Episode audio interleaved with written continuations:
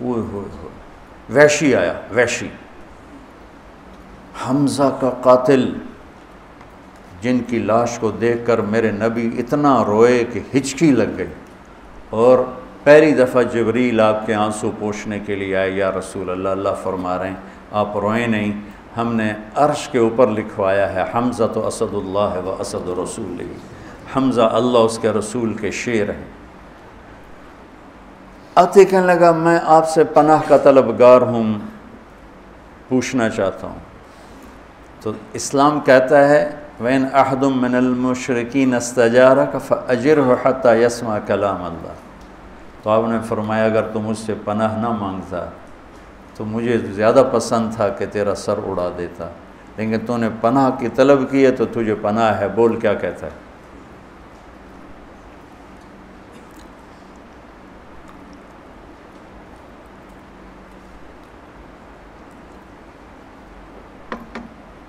چچا کے قاتل کو یوں بٹھانا سامنے۔ خزل اف کہنے لگا، تیرا رب کہتا ہے، جو زنا کرے، قتل کرے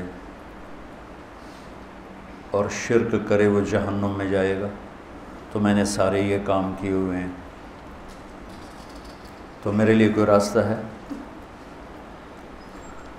تو آپ نے فرمایا ہاں۔ یہ وہ والذین لا يدعون مع اللہ الہا آخر ولا يقتلون نفس التي حرم اللہ الا بالحق ولا يزنون اس آیت کی طرف اس نے اشارہ کیا۔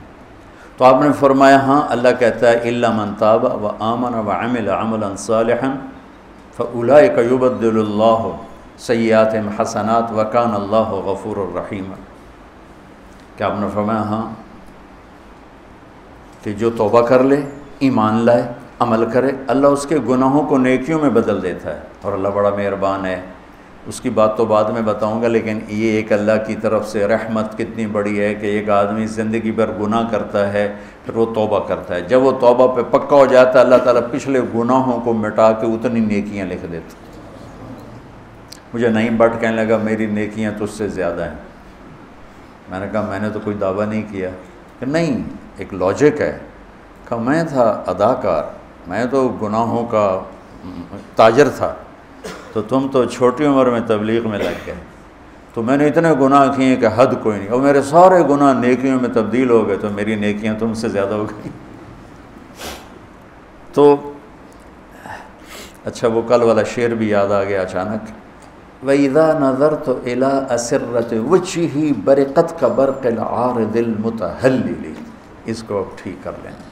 وَإِذَا نَظَرْتُ إِلَىٰ أَسِرَّةِ وَجْهِهِ بَرِقَتْ كَ بَرْقِ الْعَارِضِ الْمُتَحَلِّلِ کل وہ ایسے دماغ میں پھنس گیا ابھی ایک دم ٹھک کر کے آگے۔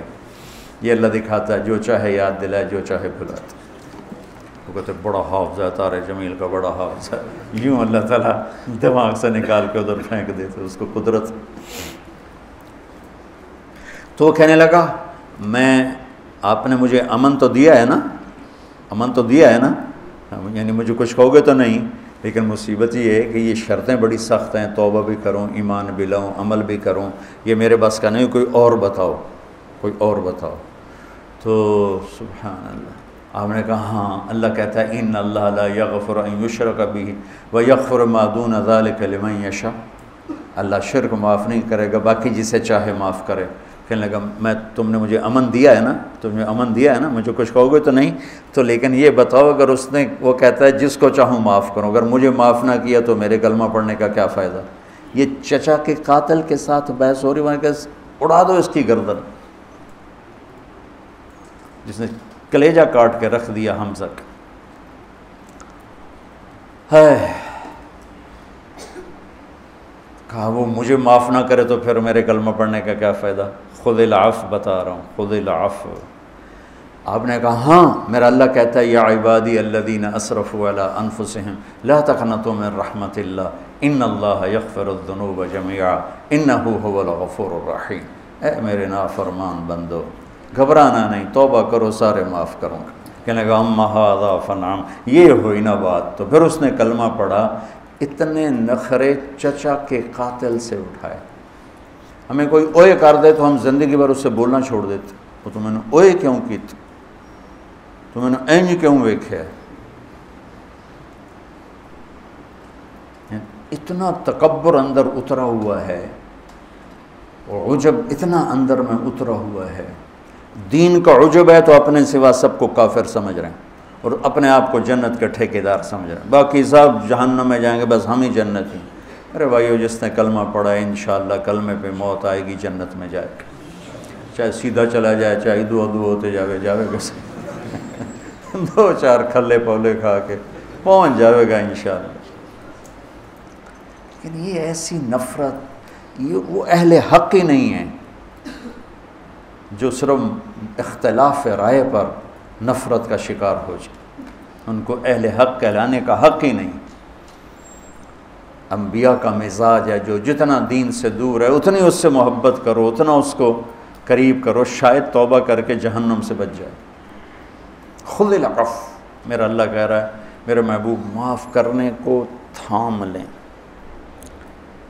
اور پھر ایک آج چھوڑ کر آگے کہہ رہا ہے وَآرَدْ عَنِ الْمُشْرِكِينَ اور عن الجاہلین اور جو جاہل سے مراد جاہل نہیں، زیادتی کرنے والے۔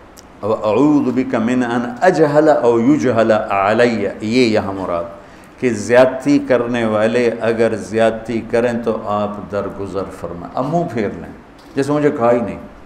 امام زین العابدین، سبحان اللہ، ایک آدمی آپ کو گالیاں دینے لگے تو آپ منہ یوں کر کے بیٹھے۔ آل رسول کو گالیاں دے رہا ہے۔ جگر گوشہ رسول کے جگر کو گالیاں دے رہا ہے۔ تو جگر گوشہ وہ مطلب وہ ابھی تو صرف ایک واسطہ آگے بڑھا ہے، دو واسطے آگے بڑھے ہیں۔ تو وہ آپ کی شان میں گستاخی کر کے گالیاں دے رہا آپ یوں کر کے بیٹھ گئے۔ وہ وہ یہ سمجھا کہ نانو پتہ ہی کوئی نہیں، میں نادے نال گل کر رہے ہیں تو سامنے آ کر کہنے لگا ایا کا آنی تینوں گالی کر رہے ہیں آپ نے فرمایا وعن کا اغدی میں بھی تمہیں ہی معاف کر رہا ہوں۔ تو ایک دم پاؤں پکڑ کے چومنے لگا کہ اہل البیت کے ایسے ہی اخلاق ہوتے آل رسول کے یہی اخلاق ہوتے ایک آدمی نے آ کر کہا، حضرت فلاں آدمی آپ کے بارے میں یہ کہہ رہا تھا، یہ کہہ رہا تھا، یہ کہہ رہا تھا۔ آپ نے فرمایا، اگر وہ سچ کہہ رہا ہے تو اللہ مجھے معاف کرے، اور اگر وہ جھوٹ کہہ رہا ہے تو اللہ اس سے معاف کرے۔ سبحان اللہ سبحان اللہ۔ بچوں، پڑھو پڑھو سیرت۔